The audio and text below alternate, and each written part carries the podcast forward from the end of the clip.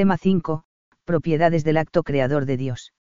La creación sucedió, al principio, es decir, en el comienzo absoluto de las cosas, antes, de que existiera algo.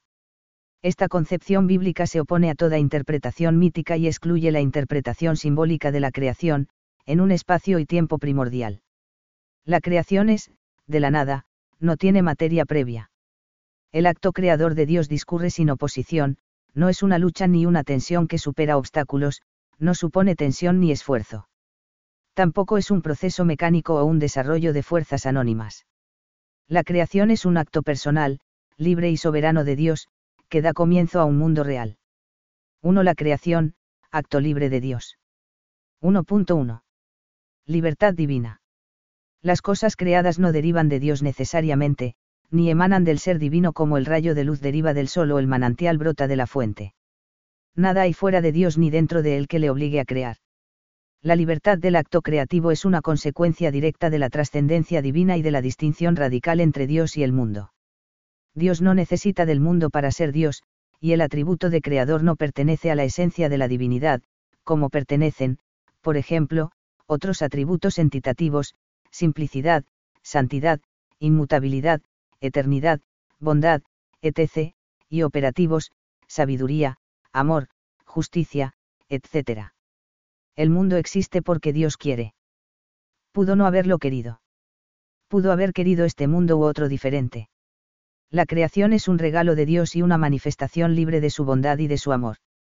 La Iglesia comienza a insistir de manera expresa en la libertad de Dios al crear con motivo de la controversia arriana en el siglo IV cuando establece la diferencia entre el modo de proceder del Hijo y el modo de originarse el mundo, se refiere al Hijo con la fórmula, engendrado, no creado, genitum, non factum, para indicar que, mientras la generación del Hijo por el Padre es una procesión eterna y necesaria, la producción del mundo es, en cambio, voluntaria y libre. El Concilio Vaticano I, 1869 a 1870, afirma que Dios llevó a cabo la creación del mundo con, decisión absolutamente libre, Libérrimo Concilio, de 1783. La Sagrada Escritura sugiere en todo momento la soberanía y libre iniciativa de Dios en el momento de producir el mundo y de crear al hombre. Dios llama a las cosas a la existencia mediante su palabra. Dijo Dios, haya luz, y hubo luz, GN 1, 3. Él lleva la cuenta de las estrellas y llama a cada una por su nombre, Sal 147, 4. El libro de la sabiduría afirma que Dios ha hecho todas las cosas con su palabra, CFR 9, 1. La deliberación descrita en GN 1, 26, con motivo de la creación del ser humano, sugiere poderosamente una decisión divina personal, al margen de cualquier tipo de necesidad. También el hecho de que Dios establezca libre y graciosamente su alianza con los hombres, parece señalar a la creación, que es presupuesto de la alianza, como un acto divino libre la total gratuidad con la que Dios actúa en la historia de la salvación, usando de misericordia hacia quienes desea, CFR.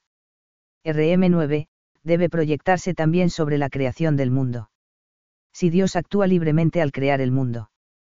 Por tanto, no puede sostenerse la llamada teoría del optimismo absoluto, que dice que este es el mejor de los mundos posibles.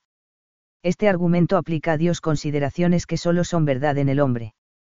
La criatura humana, sujeta por naturaleza a incesante cambio y perfeccionamiento, prefiere siempre lo mejor a lo menos bueno, porque cuanto mejor sea una cosa, en mayor grado contribuirá a su perfección. Pero Dios no puede experimentar perfeccionamiento alguno, y además no necesita optimizar su obra creadora según supuestos criterios de perfección. La idea del mundo mejor posible implica, de otro lado, una contradicción, porque siendo un mundo finito, siempre podría haber uno más perfecto pero es propio de la fe cristiana una visión optimista y positiva respecto al mundo creado por Dios. Es decir, el universo es una obra divina y en su realización corresponde perfectamente a lo que Dios ha querido hacer.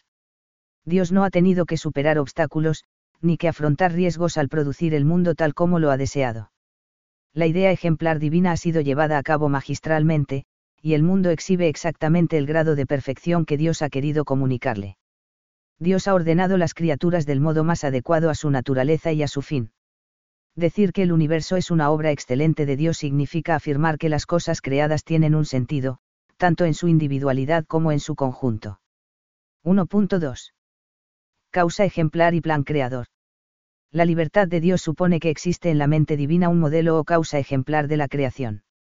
El libro de los Proverbios lo sugiere cuando habla de la sabiduría creadora con las siguientes palabras.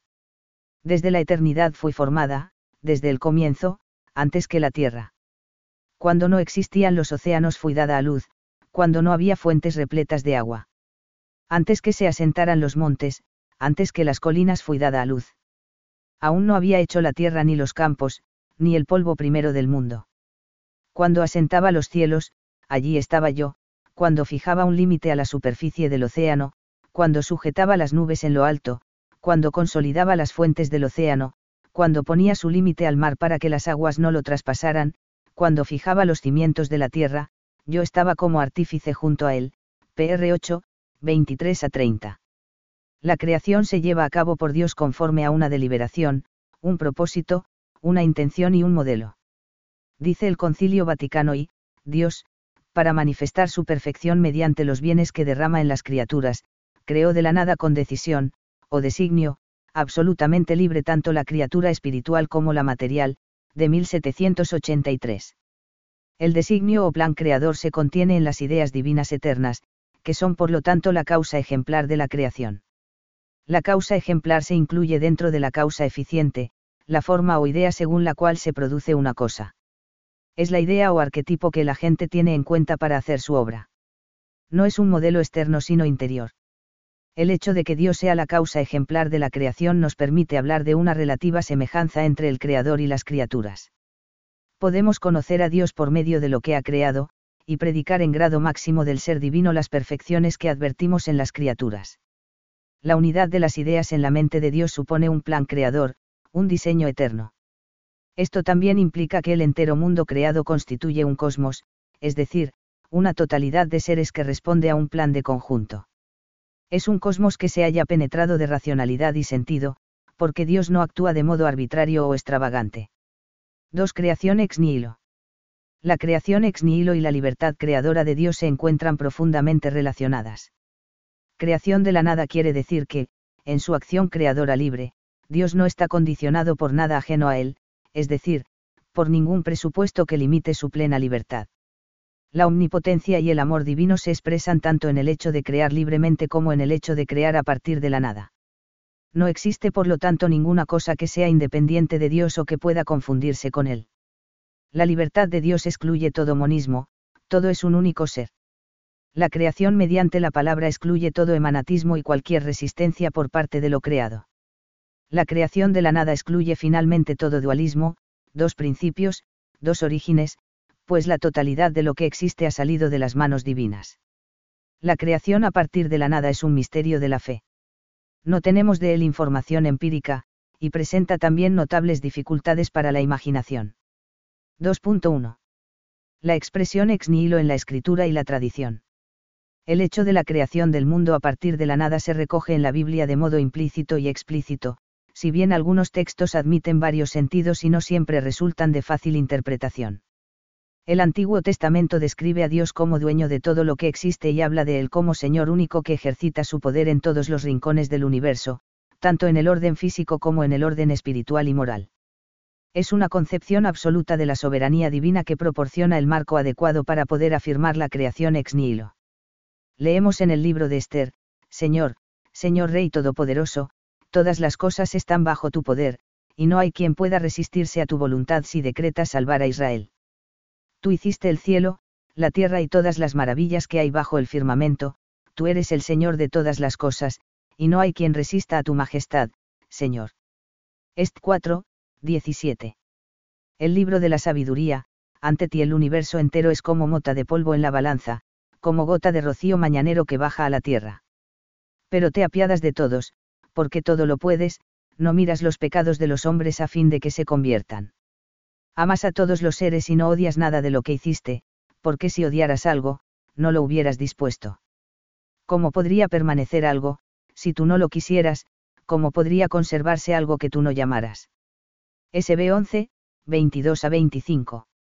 El Génesis declara solemnemente que, en el principio hizo Dios el cielo y la tierra, y a continuación se describe la obra creadora divina como la imposición de un orden en un caos, para lo cual Dios procede mediante una serie de divisiones, luz y tinieblas, aguas superiores e inferiores, tierras y mares. El texto no habla de la creación ex nihilo. Esta expresión aparecerá, mucho más tarde, en el libro segundo de los Macabeos. Pero al describir la creación del mundo como una obra realizada por la palabra de Dios, el capítulo primero del Génesis apunta ya hacia la creación a partir de la nada.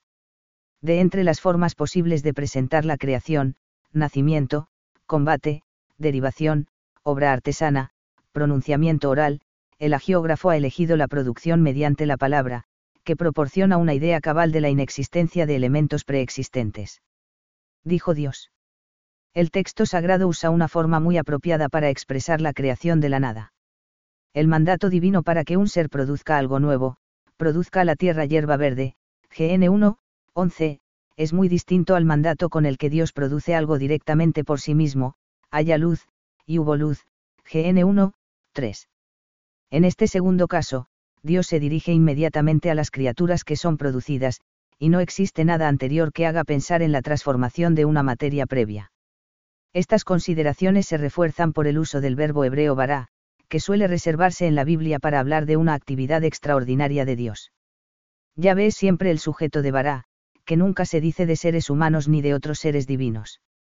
El pasaje de la Biblia que describe explícitamente la creación como producida ex nihilo es 2M7, 28. El segundo libro de los Macabeos data del siglo II AC, y está redactado en lengua griega.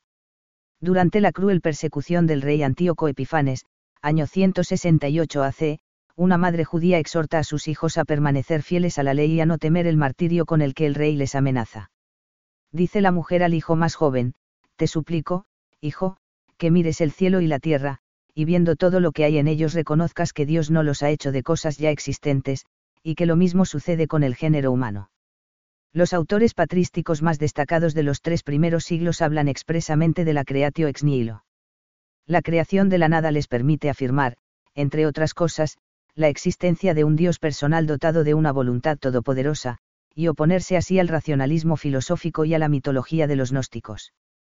Encontramos esta afirmación en Hermas, Pastor, 26, Taciano, Discurso a los griegos, 5 a 6, Ireneo de León, Adversus a Ereses 1, 22, 1 y 4, 20, 2, Teófilo de Antioquía, a Autólico, 1, 7 a 8, 2, 4, y Tertuliano, Apologeticum, 48, 7. La expresión creatio ex nihilo adopta en los autores cristianos mencionados, Hermas podría ser una excepción, una carga y un sentido metafísicos, como fórmula contrapuesta a las concepciones griegas de una materia eterna.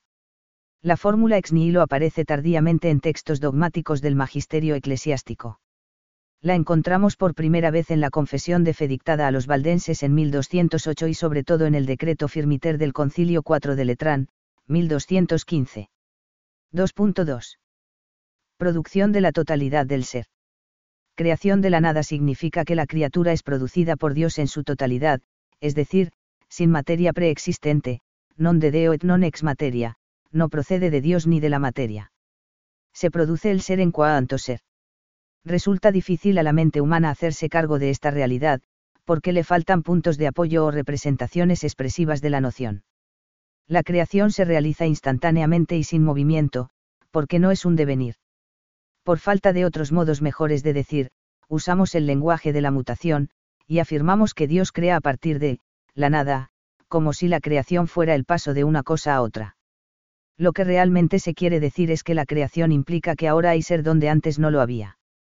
El acto creativo determina, como ya sabemos, una radical dependencia de la criatura respecto del creador, y excluye toda reciprocidad, tensión, simetría entre ambos.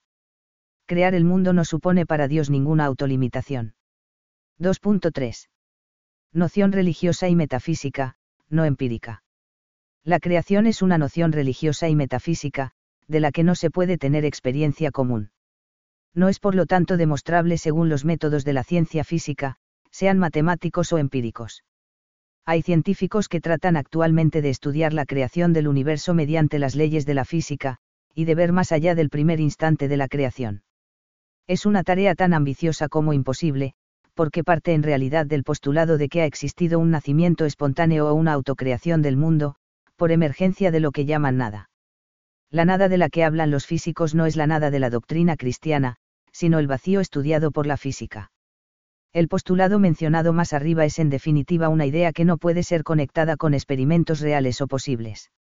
De otra parte, se atribuye a las teorías físicas sobre el espacio, el tiempo, la materia y el vacío un sentido filosófico que no poseen. Todo lo más que podría probarse sería algo relacionado con el origen del universo, pero de ningún modo la creación. Obras en torno a la cosmología que acepta el Big Bang, gran explosión de materia primitiva que habría desencadenado la formación del mundo, se apoyan en la física de partículas con el fin de explicar el mismo Big Bang. No tienen en cuenta la diferencia entre creación y cambio, y el hecho de que la creación es una noción teológica, que se halla más allá de la ciencia empírica. 2.4. Sin intermediarios. Dios es el único creador de todo lo existente y ha producido el universo sin intermediarios. Es decir, solo Dios posee capacidad creadora, y esta capacidad es incomunicable a las criaturas. La exclusividad divina en el crear se opone al dualismo, que afirma la existencia de un principio malo que habría producido la materia se opone también a las ideas griegas de intermediarios de la creación, o seres demiúrgicos que reciben del Dios Altísimo el encargo y el poder de crear el mundo. También en algunas corrientes del pensamiento judío existen ángeles con capacidad creativa. Que Dios es creador único y directo de todo lo que existe se desprende de la concepción bíblica de Dios, que crea con la fuerza de su palabra, sin encontrar resistencia alguna en una materia que se le oponga o en unos seres con los que haya de contar el poder que es necesario para sacar el ser de la nada exige una potencia divina infinita, que, por definición, no puede ser comunicada a ninguna criatura.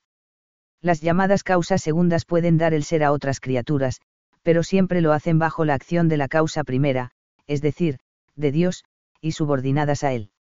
Así, por ejemplo, los padres dan el ser a los hijos, pero no pueden llamarse creadores. La operación que origina el ser del hijo no es una creación, sino una generación. 2.5. Conservación del mundo. La conservación del mundo por Dios Creador es un aspecto importante del misterio de la creación.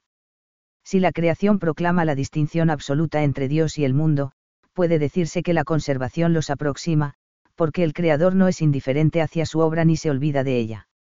El mundo existe no solo porque ha sido creado por Dios, sino también porque Dios lo conserva y mantiene en el ser. El hecho de ser criatura no se refiere únicamente a ser originado, sino también a la más honda estructura de ese ser, que debido a su contingencia, requiere una continua asistencia divina para existir. La Sagrada Escritura sugiere la conservación divina del universo con expresiones a las que no debe atribuirse un sentido puramente simbólico, aunque no sea lícito ver en ellas el mismo significado que les dará más tarde una teología formalizada. Les retiras su aliento, y fenecen, vuelven al polvo pero envías tu espíritu, y son creados y renuevas la faz de la tierra. Sal 104, 29 a 30. ¿Cómo podría permanecer algo, si tú no lo quisieras? ¿Cómo podría conservarse algo que tú no llamaras? SB 11, 25. La conservación significa que Dios no revoca su palabra creadora, y que la operación divina comenzada por la creación no cesa de hacer su efecto. El amor de Dios no le permite, por así decirlo, aniquilar el mundo, dejándolo caer en la nada. La conservación es por tanto una creatio continua y un influjo directo y positivo del Creador. CFRSTH, 1, 104, 1, Catecismo Romano y, 1, 21 y. Moción divina de las criaturas. El orden del universo lleva consigo, por parte de Dios, no solo la conservación de la diversidad de los seres creados, sino también la moción de esos seres. Se trata de una enseñanza, aunque no esté formulada dogmáticamente, que resulta plenamente coherente con las convicciones creyentes acerca de la acción creadora y su alcance. La Sagrada Escritura nos proporciona múltiples apoyos para afirmar esta moción o concurso divino en la operación de las criaturas. Señor, tú nos preparas la paz. Todas nuestras obras los haces tú por nosotros, dice el profeta Isaías 26, 12.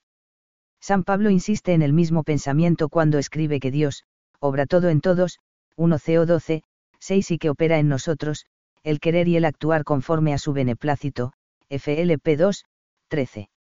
San Juan acude a la alegoría de la vid y los sarmientos, para expresar el hecho de que Dios mueve al ser humano desde sus mismas raíces y Efar 15, 1 ss. El Antiguo Testamento suele atribuir a la causalidad divina todos los efectos físicos y espirituales que tienen lugar en nuestro mundo. Dios causa la operación de los elementos naturales y la actividad cotidiana de colectividades e individuos. Produce la vida y la muerte, el bienestar y la ruina temporal, cuando ésta se produce. Dios causa asimismo la conversión o el endurecimiento de los corazones. Causalidad divina y causalidad creada.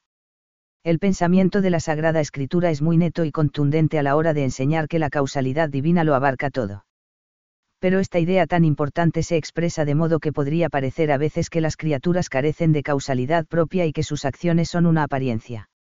Es Dios quien hace posible la causalidad de todos los seres creados, pero estos actúan también por sí mismos y según la capacidad causal que les corresponde. La causalidad divina es el fundamento último de la causalidad creada, pero no la anula ni interfiere con ella. Dios actúa en su plano, que es trascendental o primero. Las criaturas actúan en el suyo, que es predicamental, categorial, o segundo. Son planos situados a diferente nivel, y puede decirse que el efecto producido es todo de Dios y todo de la criatura.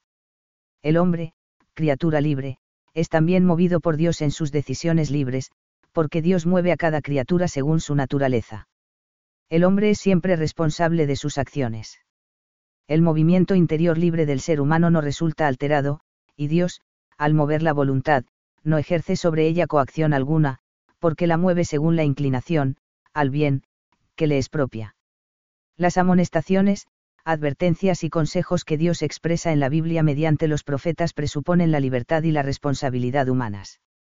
La liturgia de la Iglesia refleja estos principios en la conocida oración que dice, Te pedimos, Señor, que con tu inspiración pongas en marcha nuestras acciones y con tu ayuda las continúes, para que todas nuestras acciones y operaciones sean iniciadas por ti, y después de haberlas iniciado las lleves a término. 3. La creación en el tiempo. Afirmar la creación en el tiempo significa que ha tenido un principio y no existe eternamente. Se trata de una verdad de fe, definida en el Concilio 4 de Letrán, donde se enseña que Dios creó a las criaturas, desde el principio del tiempo, ave initio temporis, de 428. Podría haber sido eterna la creación. La cuestión de si la creación podía ser o no habea eterno ha sido objeto de numerosas discusiones filosófico-teológicas en el pensamiento árabe, judío y cristiano, especialmente a partir del siglo XII. 1. La existencia del mundo desde la eternidad no contradice a la razón humana. En un nivel puramente especulativo, aunque no puedan aducirse argumentos concluyentes a favor de esa tesis, sin embargo, no es absurda la noción de una creación desde siempre se dice que Dios podría haber creado el mundo a eterno y ser al mismo tiempo su Señor omnipotente, y se acude para ilustrarlo al ejemplo del manantial que es el principio del arroyo y mantiene, sin embargo, cierta simultaneidad con este. También se aduce el ejemplo del Sol, origen de unos rayos que son simultáneos con su causa. La tradición agustiniana, representada principalmente en el medievo por San Buenaventura, defiende la idea de que la no eternidad del mundo puede demostrarse racionalmente, y que no la afirmamos únicamente por la fe. Santo Tomás afirma que ni la proposición, siempre ha habido criaturas, ni la proposición, la causa de todo debe preceder en duración a los efectos, son demostrables. La primera no es demostrable porque el efecto es necesario si el agente obra necesariamente, pero Dios no obra por necesidad de naturaleza. La segunda tampoco se puede demostrar porque lo que dice ocurre solo en los agentes que obran por movimiento, pero no en los que actúan instantáneamente. Siefar. Contragentes, 2, 38. La no eternidad del mundo no es, por tanto, demostrable y la conocemos solo por la fe, Siefar STH, 1, 46, 2. 2. El Génesis habla con claridad de un comienzo absoluto del mundo. La afirmación de la eternidad del mundo alteraría considerablemente el mensaje global de la Biblia. El mundo no es coetáneo con Dios, sino que tiene una edad. El primer versículo del libro nos proporciona precisamente un buen ejemplo de la crítica que la Biblia dirige a las concepciones atemporales sobre el origen de las cosas. En el principio Dios creó el cielo y la tierra, 1, 1. La expresión en el principio se refiere a un comienzo del mundo, ocurrido en el tiempo o con el tiempo. Se rechaza expresamente cualquier idea cíclica o eterna de la creación. 3. La eternidad de la inmutable voluntad creadora de Dios no implica la eternidad del mundo. Un acto de voluntad y su contenido u objeto pueden subsistir separadamente. El mundo comienza a existir no cuando Dios concibe la idea de mundo, sino cuando la realiza. Algo parecido ocurre también en el ser humano. El hombre se decide a obrar en un momento determinado a partir de ideas y determinaciones que se han formulado mentalmente con antelación. Hay quienes ven una dificultad en la fijación de un instante concreto de la eternidad en el que comience a existir el mundo. Pero debe tenerse en cuenta que la eternidad no se ha de concebir como un tiempo vacío capaz de recibir al mundo. El instante en que se inicia el universo no se determina en relación a la eternidad sino en relación al tiempo que mide su duración. 4. La temporalidad del mundo es congruente con otras nociones. Que el mundo exista en el tiempo, es decir, en una situación de cambio, sucesión de estados y duración limitada, es muy congruente con su contingencia. Es congruente asimismo con la historia de la salvación. El tiempo tiene mucha importancia para la cosmovisión cristiana, y el cristianismo nunca se ha dejado encerrar en el dilema, o existe el tiempo, o existe la eternidad. Existen ambos. Existen acciones divinas que fundan y constituyen la historia salutis, de modo que el hecho cristiano se basa y articula en acontecimientos, tales como la creación, la revelación, la encarnación y la Iglesia. Los sacramentos, por ejemplo, no son otra cosa que la continuación en el tiempo de las grandes obras de Dios en el Antiguo y en el Nuevo Testamento. El mundo ha tenido comienzo y tendrá fin. Jesús, Siefar. MT 5, 18, 13, 40, y San Pablo, CFR 1 CO 7, 31, hablan de una consumación del mundo, que no debe ser entendida como un aniquilamiento, sino como una renovación, CFR 2 P 3, 13, AP 21 a 22. La corruptibilidad del mundo actual y su carácter pasajero son aspectos de la doctrina cristiana sobre la creación. Estas afirmaciones no implican un final catastrófico de la creación material sino una transición, cuya naturaleza no podemos conocer, hacia, los nuevos cielos y la nueva tierra. 4. La creación para la gloria de Dios. El sentido último del universo. Nos planteamos ahora la pregunta sobre el sentido último del universo. Tratamos de responder a la cuestión, ¿para qué ha sido creado el mundo? No debe confundirse con la pregunta sobre el destino definitivo de las cosas creadas, en la que se habla de su consumación o transformación futuras.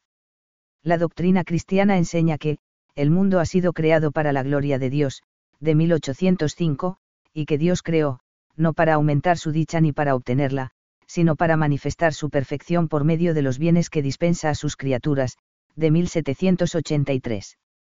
Cuando la Sagrada Escritura y la Iglesia hablan de la gloria de Dios suelen referirse en términos generales a la manifestación de la presencia divina, así como a la excelencia y suma perfección de Dios. La expresión quiere declarar su indescriptible belleza y los aspectos fascinantes y sobrecogedores de su ser infinito. La gloria divina es entonces la que Dios posee en sí mismo, gloria intrínseca, y la alabanza que las criaturas deben tributar a Dios, al adorarle activamente y al manifestar pasivamente en ellas las perfecciones divinas. Dios quiere ser glorificado por sus criaturas, y ordenarlas a su propia gloria. La criatura resulta enriquecida por la creación, pero no es, propiamente hablando, el fin de la creación. Decir que el mundo existe para participar de la bondad divina es lo mismo que afirmar su creación para la gloria de Dios. El Catecismo de la Iglesia Católica afirma, la gloria de Dios es que se realice la manifestación y la comunicación de su bondad en vista de las cuales ha sido creado el mundo, N 294. La gloria de Dios. La gloria de Dios es en la Sagrada Escritura una realidad absoluta y un centro que atrae hacia sí todo lo demás aunque aparece como un aspecto esencial del ser divino, no posee una naturaleza estática. Es, por el contrario, fuente de iniciativas divinas, y luz sobre la que converge toda la creación. La gloria de Dios debe ante todo ser proclamada, reconocida y aceptada por las criaturas, según la naturaleza de cada una. Traeré a mis hijos desde lejos, a cuantos llevan mi nombre, a cuantos para mi gloria creé, leemos en los oráculos del profeta Isaías 43, 7. El autor del eclesiástico exclama, puso el temor de él en sus corazones, mostrándoles la grandeza de sus obras. Les otorgó que se gloriaran siempre de sus maravillas, si 17, 7. La impresionante manifestación de la gloria divina, cargada de acentos salvadores a favor del pueblo elegido, es el centro de la teofanía del Sinaí. Cuando Moisés subió a la montaña, la nube la cubrió y la gloria del Señor se posó sobre el monte Sinaí. La nube lo cubrió durante seis días, al séptimo el Señor llamó a Moisés de en medio de la nube, ex 24, 15 a 16. El atractivo único de la majestad de Dios impulsa a Moisés a una petición osada e imposible, Moisés exclamó. Muéstrame tu gloria. Y él respondió, Yo haré pasar todo mi esplendor ante ti. Pero no podrás ver mi rostro, pues ningún ser humano puede verlo y seguir viviendo, pero mi rostro no podrás verlo, porque no puede verme el hombre y seguir viviendo, ex 33, 18 a 20. En el Nuevo Testamento, la gloria de Dios se manifiesta en Jesús. Los milagros son epifanías de la gloria mesiánica del Señor, que es el único que ha contemplado el rostro del Padre y puede hablar propiamente de su gloria si efar. Dio 1, 14, 11, 40, 1, 18, 6, 46. La alabanza y la gloria de Dios por la criatura es el correlato necesario de las manifestaciones divinas. La primera invocación de la oración de Jesús dice. Padre, santificado sea tu nombre, LC 11, 2.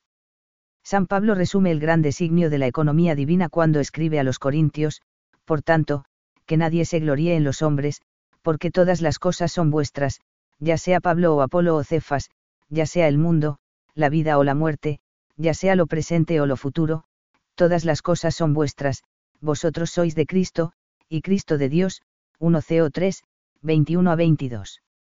Las criaturas manifiestan la perfección de Dios. Todas las criaturas inanimadas y no racionales manifiestan en su gran diversidad las perfecciones divinas, e invitan con muda elocuencia a los hombres a alabar a Dios, porque a su modo lo hacen también ellas. Bendito eres, Señor, Dios de nuestros padres, digno de alabanza y ensalzado por los siglos. Obras todas del Señor, bendecid al Señor, alabadlo y ensalzadlo por los siglos. Bendecid, aguas del espacio, al Señor, alabadlo y ensalzadlo por los siglos. Bendecid, rousíos y nevadas, al Señor, alabadlo y ensalzadlo por los siglos. Bendecid, vientos todos, al Señor alabadlo y ensalzadlo por los siglos. Bendecid, fuego y calor, al Señor, alabadlo y ensalzadlo por los siglos. Bendecid, fríos y heladas, al Señor, alabadlo y ensalzadlo por los siglos. Bendecid, cetáceos y peces, al Señor, alabadlo y ensalzadlo por los siglos. Bendecid, aves del cielo, al Señor, alabadlo y ensalzadlo por los siglos. Dien 3, 52 SS. Hay que tener en cuenta que las criaturas no son solo revelaciones o manifestaciones de Dios, sino también ocultamientos de la gloria divina, que se esconde detrás de ellas. El mundo no es simplemente una teofanía directa de la divinidad. La naturaleza solo nos entrega una noción imprecisa e inadecuada de Dios. La divinidad no está en los elementos naturales, y tendríamos que representarnos, por ejemplo, la energía descomunal que el agua, el aire y el fuego pueden desencadenar, para alcanzar una idea muy pálida de la fuerza inimaginable y la belleza única del ser y de los atributos divinos. El hombre debe dar gloria a Dios consciente y voluntariamente. El hombre debe tributar consciente y voluntariamente a Dios la gloria que le rinde de modo objetivo e inconsciente el resto de las criaturas visibles. El ser humano, dotado de cuerpo y espíritu, se manifiesta como un don altísimo de Dios, y está particularmente obligado a reconocer expresamente la bondad y majestad divinas, fuente única de todos los bienes. El servicio, la alabanza y la exaltación de Dios constituyen la tarea más propia de las criaturas racionales, y forman la opción más importante y acertada que se ofrece al hombre como ser libre. La adoración del hombre a Dios se lleva a cabo en el marco de la alabanza pura y genuina que Jesucristo y la Iglesia tributan al Padre de manera perfecta. En esta obra tan grande por la que Dios es perfectamente glorificado y los hombres santificados, Cristo asocia siempre consigo a su amadísima esposa la Iglesia, que invoca a su Señor y por el tributa culto al Padre Eterno, Constitución Sacrosanctum Concilium, N7. Esta adoración de Dios no es una actividad simplemente teórica o mental. Supone desde luego colocar a Dios en el centro de la vida. Pero está cargada de implicaciones prácticas, porque exige que, los adoradores en espíritu y en verdad, usen un decidido empeño para difundir en el mundo la verdad y el amor El humanismo renacentista de los siglos XV y XVI comenzó a generalizar la idea de que afirmar la glorificación de Dios como fin último de la creación y del hombre implicaría una humillación para la criatura y una concepción inadecuada de Dios como ser egoísta. El fin último de la creación no sería Dios, sino la felicidad y perfección del ser humano. Estas opiniones no tienen suficientemente en cuenta que la dignidad del hombre es una dignidad creada y solo puede ser mantenida y afirmada junto con su fundamento increado, del cual depende. Para que la criatura logre su perfección y actúe adecuadamente su alta dignidad necesita apoyarse en la dignidad divina. Cualquier intento de falsa autonomía o de emancipación se opondría a las hondas exigencias del ser humano, violentaría su naturaleza, y resultaría finalmente en su envilecimiento. Dios se ha propuesto al crear que sus perfecciones sean reconocidas y amadas, es decir, se ha propuesto realizar su gloria externa. La felicidad de las criaturas va estrechamente unida a la gloria de Dios, pues en la medida que el hombre glorifica a Dios aumentan sus méritos y su felicidad. Jesucristo es la suprema revelación de la gloria de Dios. Jesucristo es la suprema revelación de la gloria de Dios, porque en el Verbo encarnado apreciamos verdaderamente lo que Dios es. La gloria de Dios brilla en la vida, muerte, resurrección y ascensión de Jesús tal como nos son dadas a conocer por la Iglesia. El Concilio Vaticano II enseña que el fin último del mundo es la gloria de Dios, y añade que es una gloria en Cristo, pues solo Él puede ser llamado con rigor fin de la creación. Él es también la cabeza del cuerpo, que es la Iglesia, Él es el principio, el primogénito de entre los muertos, para que Él sea el primero en todo. Col 1, 18, Apostolicam Actuositatem, 7. La Iglesia nos comunica el misterio de que Dios pretende su autodonación como Padre en su Hijo único, Siefa Lumen Gentium, 1 a 4, y se afana para que en Cristo se rinda, todo honor y toda gloria al Creador y Padre Universal, Lumen Gentium, 17, dado que, a aquel por quien Dios hizo el mundo lo constituyó heredero de todo, a fin de instaurarlo todo en él, Lumen Gentium, 31. El canon de la misa concluye con la siguiente oración, por Cristo, con él y en él, a ti Dios Padre Omnipotente, en unidad del Espíritu Santo, todo honor y toda gloria, por los siglos de los siglos. El hecho de que Cristo sea el fin último de la creación no significa para el concilio que deba ser considerado el fin único. La Constitución Gaudium et Spes nos recuerda que el hombre es también, bajo Dios, fin de la creación, porque ha sido hecho a imagen de su Creador, ha sido dotado con capacidad para conocerle y amarle, y ha sido constituido Señor de toda la creación visible, para gobernarla y usarla glorificando a Dios, N12, de modo que, con el sometimiento de todas las cosas al hombre se manifieste la majestad del nombre de Dios en el mundo, N34. Proclamar la gloria divina como fin del mundo creado no implica oposición dialéctica a la afirmación de la excelencia del hombre, ni vacía el contenido de esta excelencia. Ocurre, por el contrario, que la gloria y la centralidad de Dios son la única garantía y condición de posibilidad de la grandeza humana.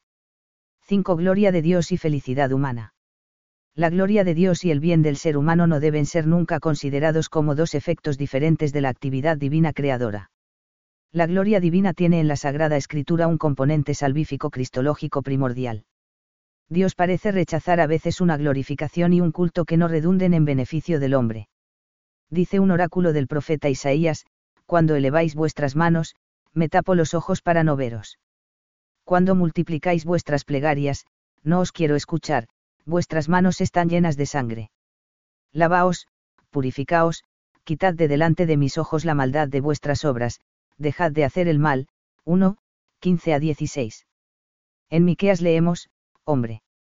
Ya se te indicó lo que es bueno, lo que el Señor quiere de ti, practicar la justicia, amar la caridad y conducirte humildemente con tu Dios. 6, 8, Siefa Aram 5, 21 la felicidad del hombre se incluye en la gloria de Dios. El fin de las criaturas libres se corresponde por lo tanto con el fin del Creador. La felicidad del hombre se incluye en la gloria de Dios.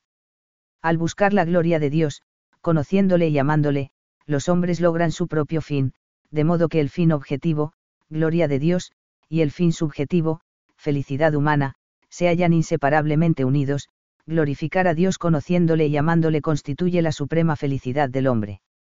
Esto significa que la glorificación de Dios no tiene lugar a costa de la criatura, sino que constituye la verdadera felicidad de ésta. La gloria divina no es extrínseca al hombre. El ser humano no se aliena cuando afirma y busca a Dios, sino que solo entonces es plenamente el mismo.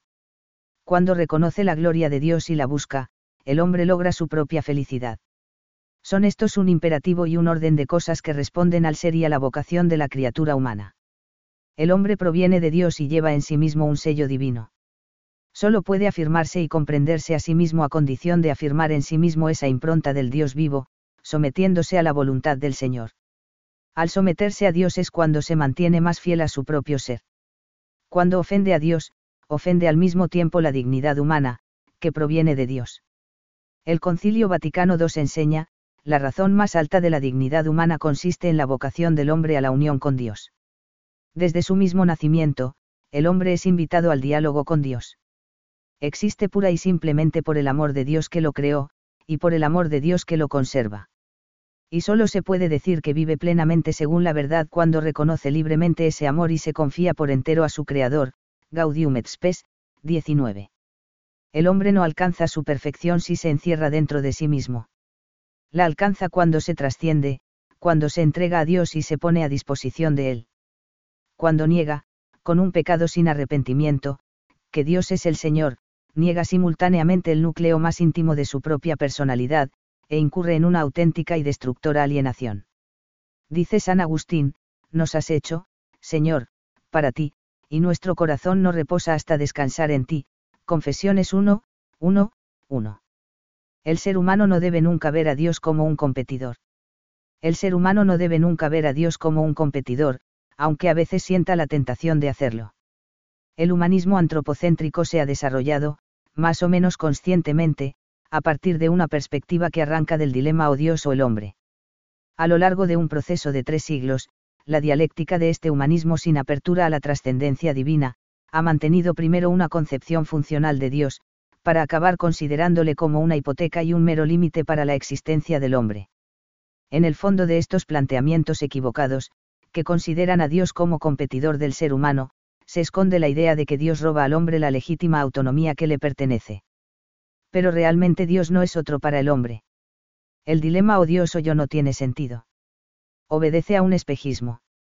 Cuando el hombre se da a Dios o construye su existencia teniéndole como centro, no solamente no se aliena, sino que ha encontrado la armonía y la razón de su vida. Solo en Dios puede vivirse una vida verdaderamente humana. Dios es el fin y la vida del hombre.